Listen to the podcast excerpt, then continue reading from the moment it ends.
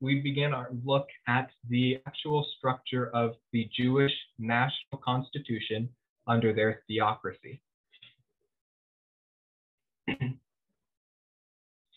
so in Exodus 19, before the law is given to Israel, God tells Moses of his intention of what he is going to do with Israel and why he is giving them the law.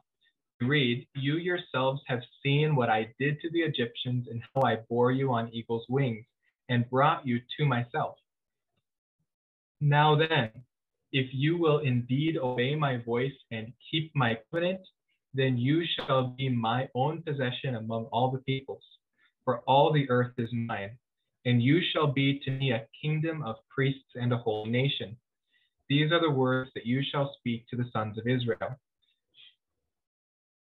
And now later we read, and all the people answered together and said, All that the Lord has spoken, we will do. And Moses brought back the word of the people to the Lord. Now, some say this might be rash, that before the Lord has even handed down the law to the people, they say, All that the Lord has spoken, we will do.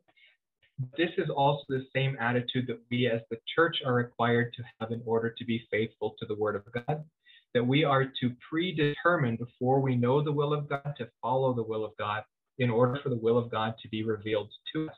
That when we are saying, I'm going to wait to see what God wants me to do to decide whether or not I'm going to do it, God's probably not even going to reveal his will to you.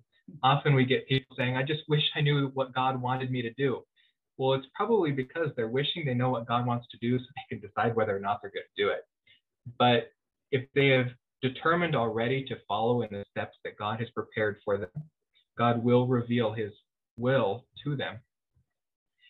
And it so happens here, the entire nation spoke together and said, before they ever knew what it would entail, yes, we intend completely and without hesitation to do exactly as the Lord has commanded. Now, the only issue is going to arise when they try to do this in their own power, rather than resting on the Lord uh, to establish uh, faithfulness by His means and by His will.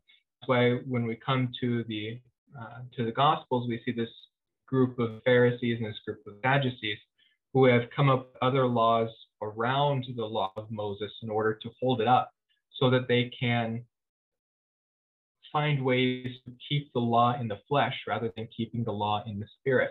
Uh, so I'll, I'll, hold off a bit on that until we get to the end because the last segment we're going to do tonight is uh, the Mosaic covenant as an analogy of the Christian life.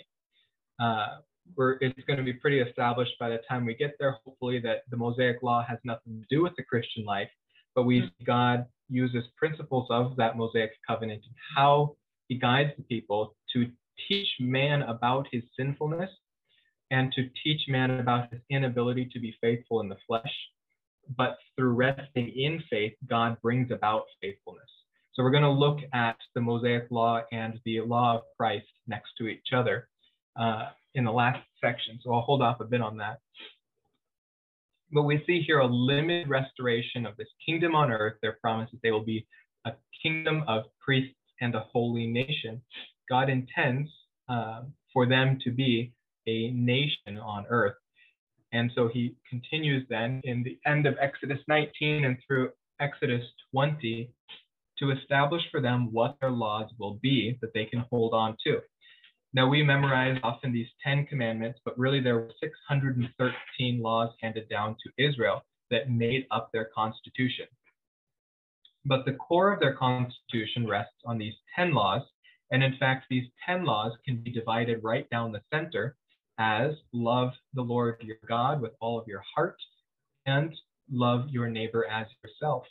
But God is a little more detailed with them than he is with us uh, primarily because there are different specifics that they are to hold to as a nation that we are not to hold to as a spiritual body under grace, uh, but also because as a nation, you need something a little more tangible than that.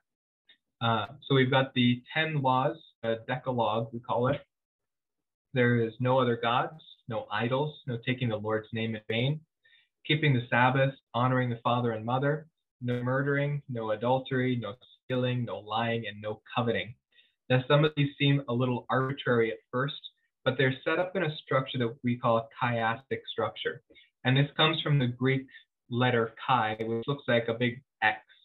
And that's because we have uh, repeating themes, but they point towards a focus in the center. And now the center is actually number six. Having no other gods is really the platform on which all of this rests. So we see that having no idols and having or and not coveting really work together to show what's your relationship with God. And this is really the foundation for the entire law. That how do you relate to God on a one-on-one basis? And then how do you relate to God within the culture? Are you depending on God or are you depending on idols? Are you depending on God or are you depending on the things that someone else has and seeking to get them for yourself? So we see that number two and number 10 come together to set a foundation of what is your heart towards God? Is He the provider? Is He the foundation? Is He the sustenance for you? Or rather, are you seeking to bring things about in the flesh, like Levi and Simeon had done in, uh, in murdering all of those uh, of those men at Shechem. But we see as the second level, uh, not taking the Lord's name in vain, number three, and then number nine, not lying. Uh, unlike our uh, our national laws, they actually did have laws restricting language. Uh, for us, we do have penalties for perjury, which is lying, lying under oath, uh, but not necessarily for taking the Lord's name in vain. But these were very important in a theocracy and can be properly done in a theocracy, whereas in a democracy or a republic, uh, it becomes rule of tyranny. Uh, when it's coming down from the Lord, it is perfectly just and perfectly right because it is perfectly fair. So the language is no lying. Uh, do we respect reality? Do we respect truth? Because God is truth. Uh, are we adhering to reality as he sees it as he has defined it? Or are we creating for ourselves a reality to better fit uh, the purposes that we want to bring about for ourselves? So we can see even lying uh, attempts to dethrone God and enthrone ourselves. Uh, we can see this in the report that the 10 spies brought back in Numbers 13 about the land. They didn't get the result that they wanted from the rest of Israel when they said, you know, this, this land's going to be pretty tough to conquer. It's a great land, but the people there are strong. Uh, and Caleb said, no, by all means, let's go and take the land. Uh, God's on our side. He can do it. So the spies change their story and say, well, actually, it's a terrible land and it devours the people who enter into it. And there's monsters in the land and they're going to kill us too. Uh, they did not respect the promise of God that he was going to bring them into the promised land, but instead they took matters into their own hands and they lied in order to do this. So it was very important for God here, and this is prior to that event in Numbers 13. Uh, it's very important for God that lying uh, not be permitted within this theocracy. And so taking the Lord's name in vain, not respecting God, not putting him verbally into the position that he is supposed to have in your heart as well. You see, taking the Lord's name in vain isn't something that happens, to someone who has properly enthroned him as God in their hearts. Uh, Jesus, speaking to the Pharisees, says that it's not what goes into a man's mouth that defiles him, but what comes out, because it reflects upon what is in the heart. So we see if you're properly aligned to God, and number two, no idols, then number three, not taking the Lord's name in vain, is a direct corollary. Further, in this uh, in this theocracy established uh, in Israel, we see laws protecting labor, uh, to keep the Sabbath, not to work on God's day of rest. And also, number eight, its corollary, no stealing. Uh, God respects private property, respects uh, another man's earnings. When one has worked and earned, that is his possession that the Lord has given to him. But uh, the Sabbath is always spoken about as the Lord's possession. It belongs to the Lord. It is established here in Israel as a sign of this covenant. The Sabbath is not something given to the church, though it is a good practice to rest at times. We are not given a specific day. We're not given a 24 hour period. And that not to say that we are not given one day, but we have to choose a day. So um, I've heard it said, oh, Thursday is my Sabbath. There is nothing more biblically illiterate. Uh, Thursday cannot be Saturday because Sabbath means Saturday.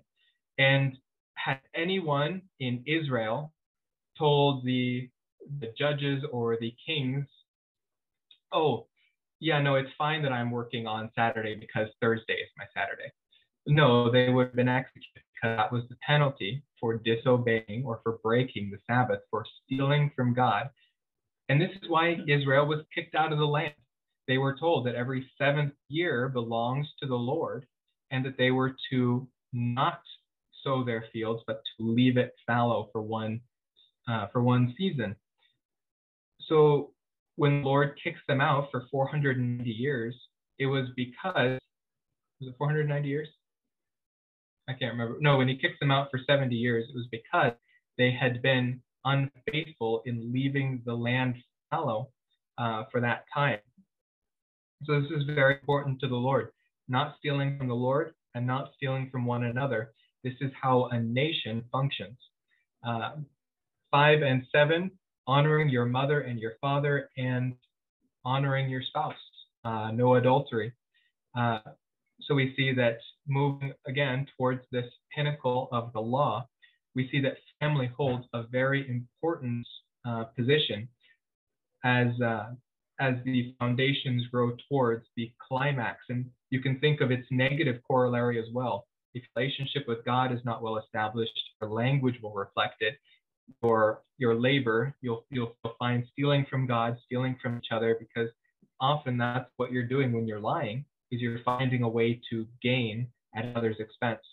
Uh, family relationships also come into play here.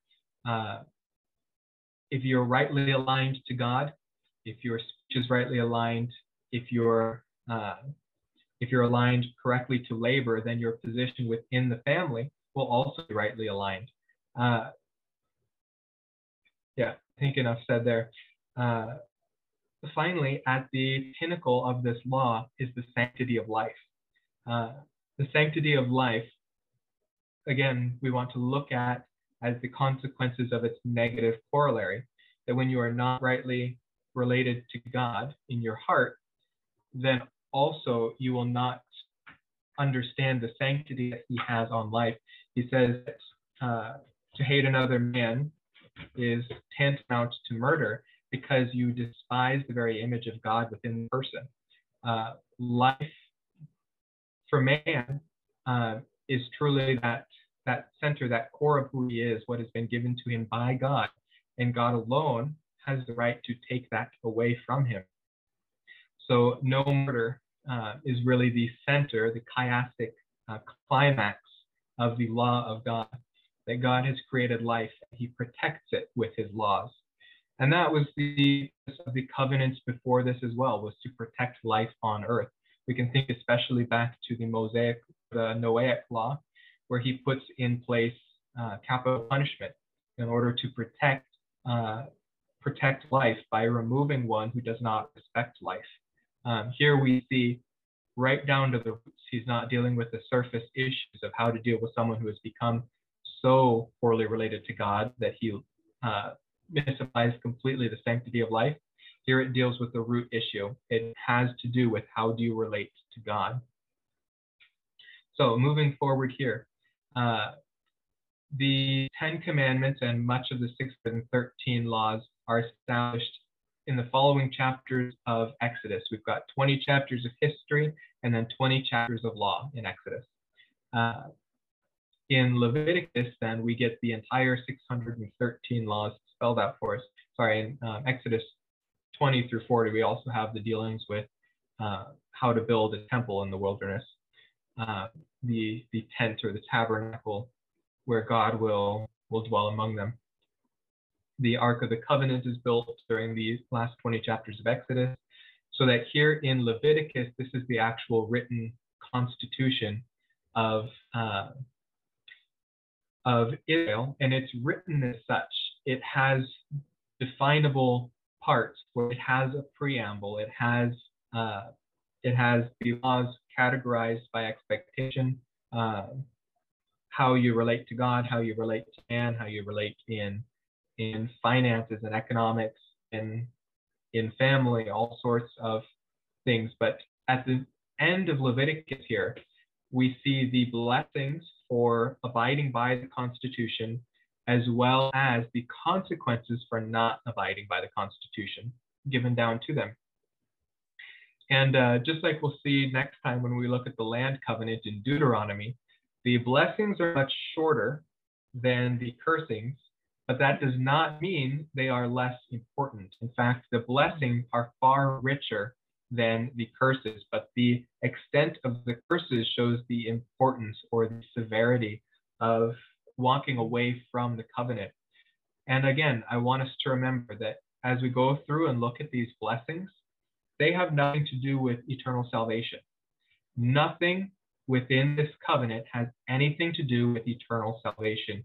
In order to have the power to keep the laws, one must be saved. But that does not mean that one who is saved will, by necessity or by nature of being saved, keep the covenant. Its direct antithesis is not does not follow. One who is not eternally saved, who does not have the Lord, does not have within him at all the power to keep the covenant. So we see people like David, people like Solomon, who keep much of the law, but they fail in one place.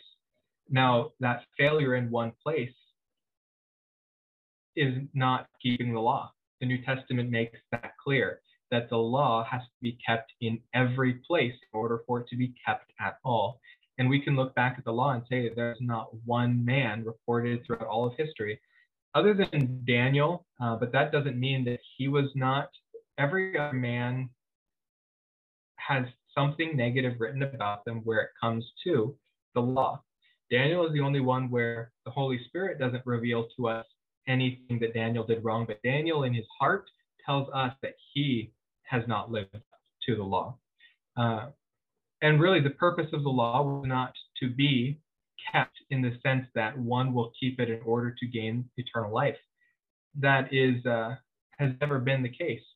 This was given to a people who was already saved, and it's expected that throughout the generations, the parents of the Hebrew children will tell them about the God who has saved them and the law that he has given them, so that the law will point towards their sinfulness and their need for a savior, but it does not give them the power to save themselves by keeping the law. So let's read these blessings uh, that are given to the nation of Israel, not to the church. Again, whenever the church tries to take the blessings of Israel, they always conveniently leave behind the curses for disobedience. Uh, so I, would just uh, say, just like Galatians says, if you want to live through the law, then you take all of the law. You don't get to pick and choose. Uh, here, blessings of obedience.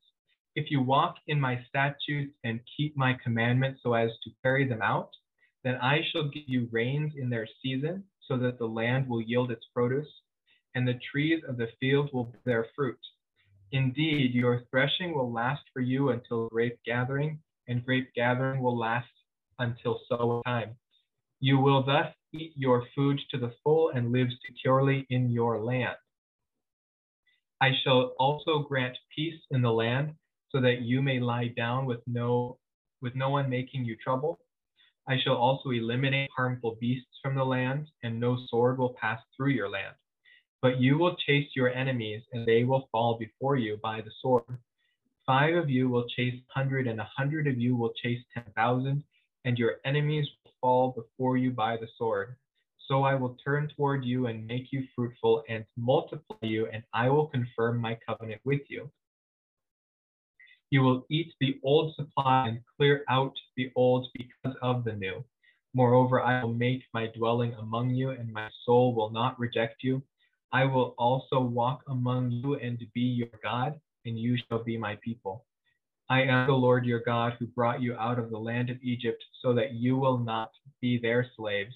And I broke the bars of your yoke and made you walk erect. So that is the promise to Egypt, or to Israel rather, that if they abide by their constitution, by their theocratic constitution, uh, that the Lord will bless their living in the land. But the penalty for disobedience comes here in five waves. Uh, God's going to give five different waves of, uh, of penalty, the fifth being the largest and the most drastic. But we still see that God will never cast them off as a people. He will remove them from enjoying the blessings that He has promised to them. So that their unconditional covenant with Abraham never comes into question, but their driver's license is taken away here five different ways. So here, reading in Leviticus 14, but if you do not obey me and do not carry out all these commandments, if instead you reject my statutes, if your soul abhors my ordinances, so as not to carry out my commandments. So notice again, it starts with our heart towards God. And so break my covenant. I in turn will do this to you. I will appoint over you sudden terror, consumption and fever that will waste away the eyes and cast or and cause the soul to pine away. Also, you will sow your seed uselessly, for your enemies will eat it up. I will set my face against you so that you will be struck down before your enemies, and those who hate you will rule over you, and you will flee when no one is pursuing you. Round two. If also after these things you do not obey me, then I will punish you seven times more for your sins. I will also break down your pride of power. I will also break down your sky like iron and your earth like bronze. Your strength will be spent uselessly. Your land will not yield its produce, and the trees of the land will not yield their fruit. Again, it is about the land here. If then you act with hostility against me and are unwilling to obey me, I will increase the plague on you seven times according to your sins. I will let loose among you the beasts of the field, which will bereave you of your children and destroy your cattle and reduce your number so that your roads lie deserted. Round four. And if by these things you are not turned to me, but act with hostility against me, then I will act with hostility against you, and I, even I, will strike you seven times for your sins. I will also bring upon you a sword which will execute vengeance for the covenant. And when you gather together into your cities, I will send pestilence among you, so that you shall be delivered into enemy hands. When I break your staff of bread, ten women will bake your bread in one oven, and they will bring back your bread in rationed amounts so that you will eat and not be satisfied. Round five. Yet, if in spite of this do not obey me, but act with hostility against me, then I will act with wrathful hostility against you, and I, even I, will punish you seven times for sins. Further, you will eat the flesh of your sons, and the flesh of your daughters you will eat. I then will destroy your high places and cut down your incense altars and heap your remains on the remains of your idols, for my soul shall abhor you. I will lay waste your cities as well, and will make your sanctuaries desolate, and I will not smell your sweet aromas. I will make the land desolate, so that your enemies who settle in it will be appalled over it. You, however, I will scatter among the nations, and will draw out a, out a sword after you, as your land becomes desolate and your cities become waste. Then the land will enjoy its Sabbaths all the days of your of the desolation, while you are in your enemy's land. Then the land will rest and enjoy its Sabbath. All the days of its des- desolation, it will observe the rest which it did not observe on your Sabbaths, while you were rest while you were living on it.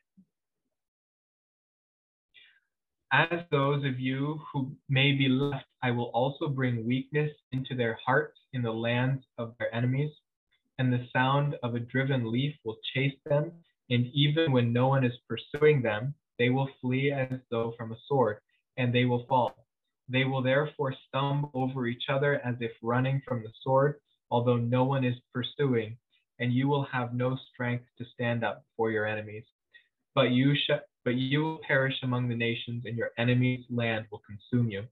So those of you who may be left will rot away because of their iniquity in lands of your enemies, and also because of the iniquities of their forefathers, they will rot away with them.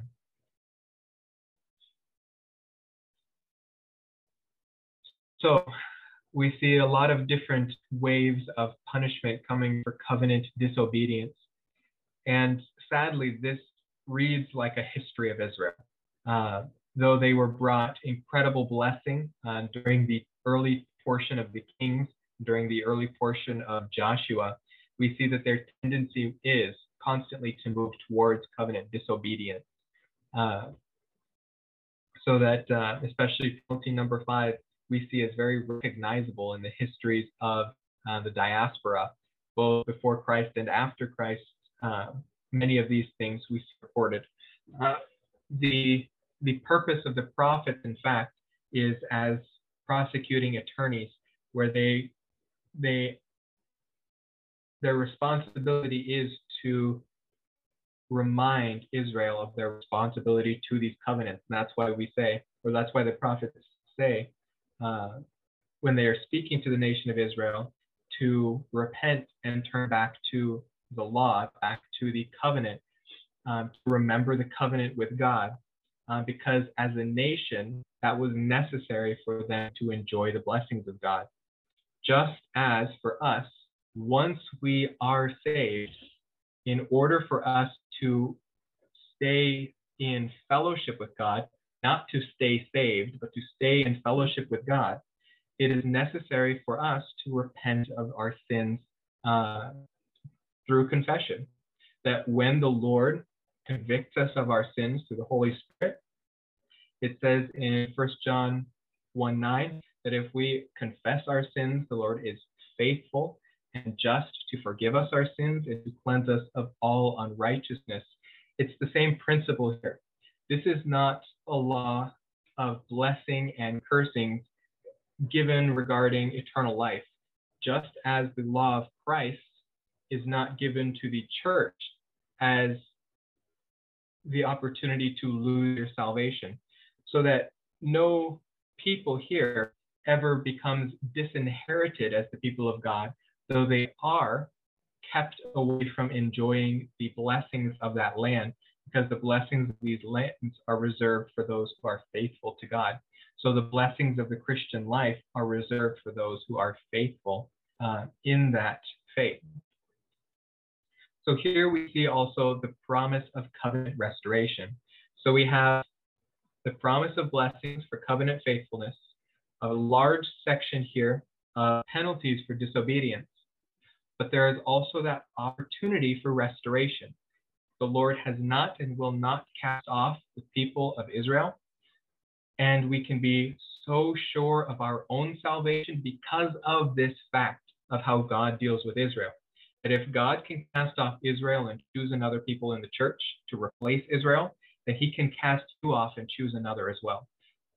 We have our confidence in God's faithfulness because of his faithfulness to an unfaithful people, the Jews.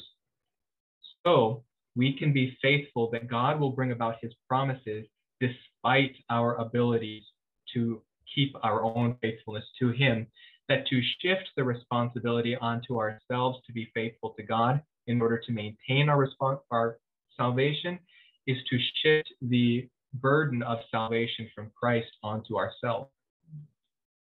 So here we look at covenant restoration of Israel. If they confess their iniquity, and the iniquity of their forefathers in their unfaithfulness which they committed against me, and also in their acting with hostility against me. I also was acting with hostility against them to bring them into the land of their enemies. Or if their uncircumcised hearts become heart becomes humbled, so that they then make amends for their iniquity, then I will remember my covenant with Jacob, and I will remember also my covenant with Isaac and my covenant with Abraham as well, and I will remember the land. Now, this happened in, uh, in the Old Testament under the times of Ezra.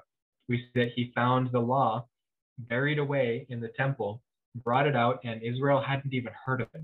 They had no idea what it was. But when, oh no, it, it was uh, Josiah, that when Josiah read the law, he was amazed at God's faithfulness and he shared the law with Israel and they repented on that day and God restored Israel. Well, that has not happened in the same way. Israel has returned to their land today in unbelief, but we have a promise in Ezekiel that they will return to faith. So we see that although they are dwelling in their land today, they are not dwelling, enjoying the full blessings of the covenant that God has given them because they are unfaithful to their covenant. But let's continue here with the restoration. For the land will be abandoned by them and will make up for its Sabbaths while it is made desolate without them. They, meanwhile, will be making amends for their iniquity because they rejected my ordinances and their soul abhorred my statutes. Yet, in spite of this, when they are in the land of their enemies, I will not reject them, nor will I so abhor them so as to destroy them, breaking my covenant with them. See, God has covenanted himself to the people despite their actions. They will not be able to enter into the enjoyment of these covenants without faithfulness. For I am the Lord their God, but I will remember for them the covenant with their ancestors, whom I brought out of the land of Egypt in the sight of nations, that I might be their God. I am the Lord.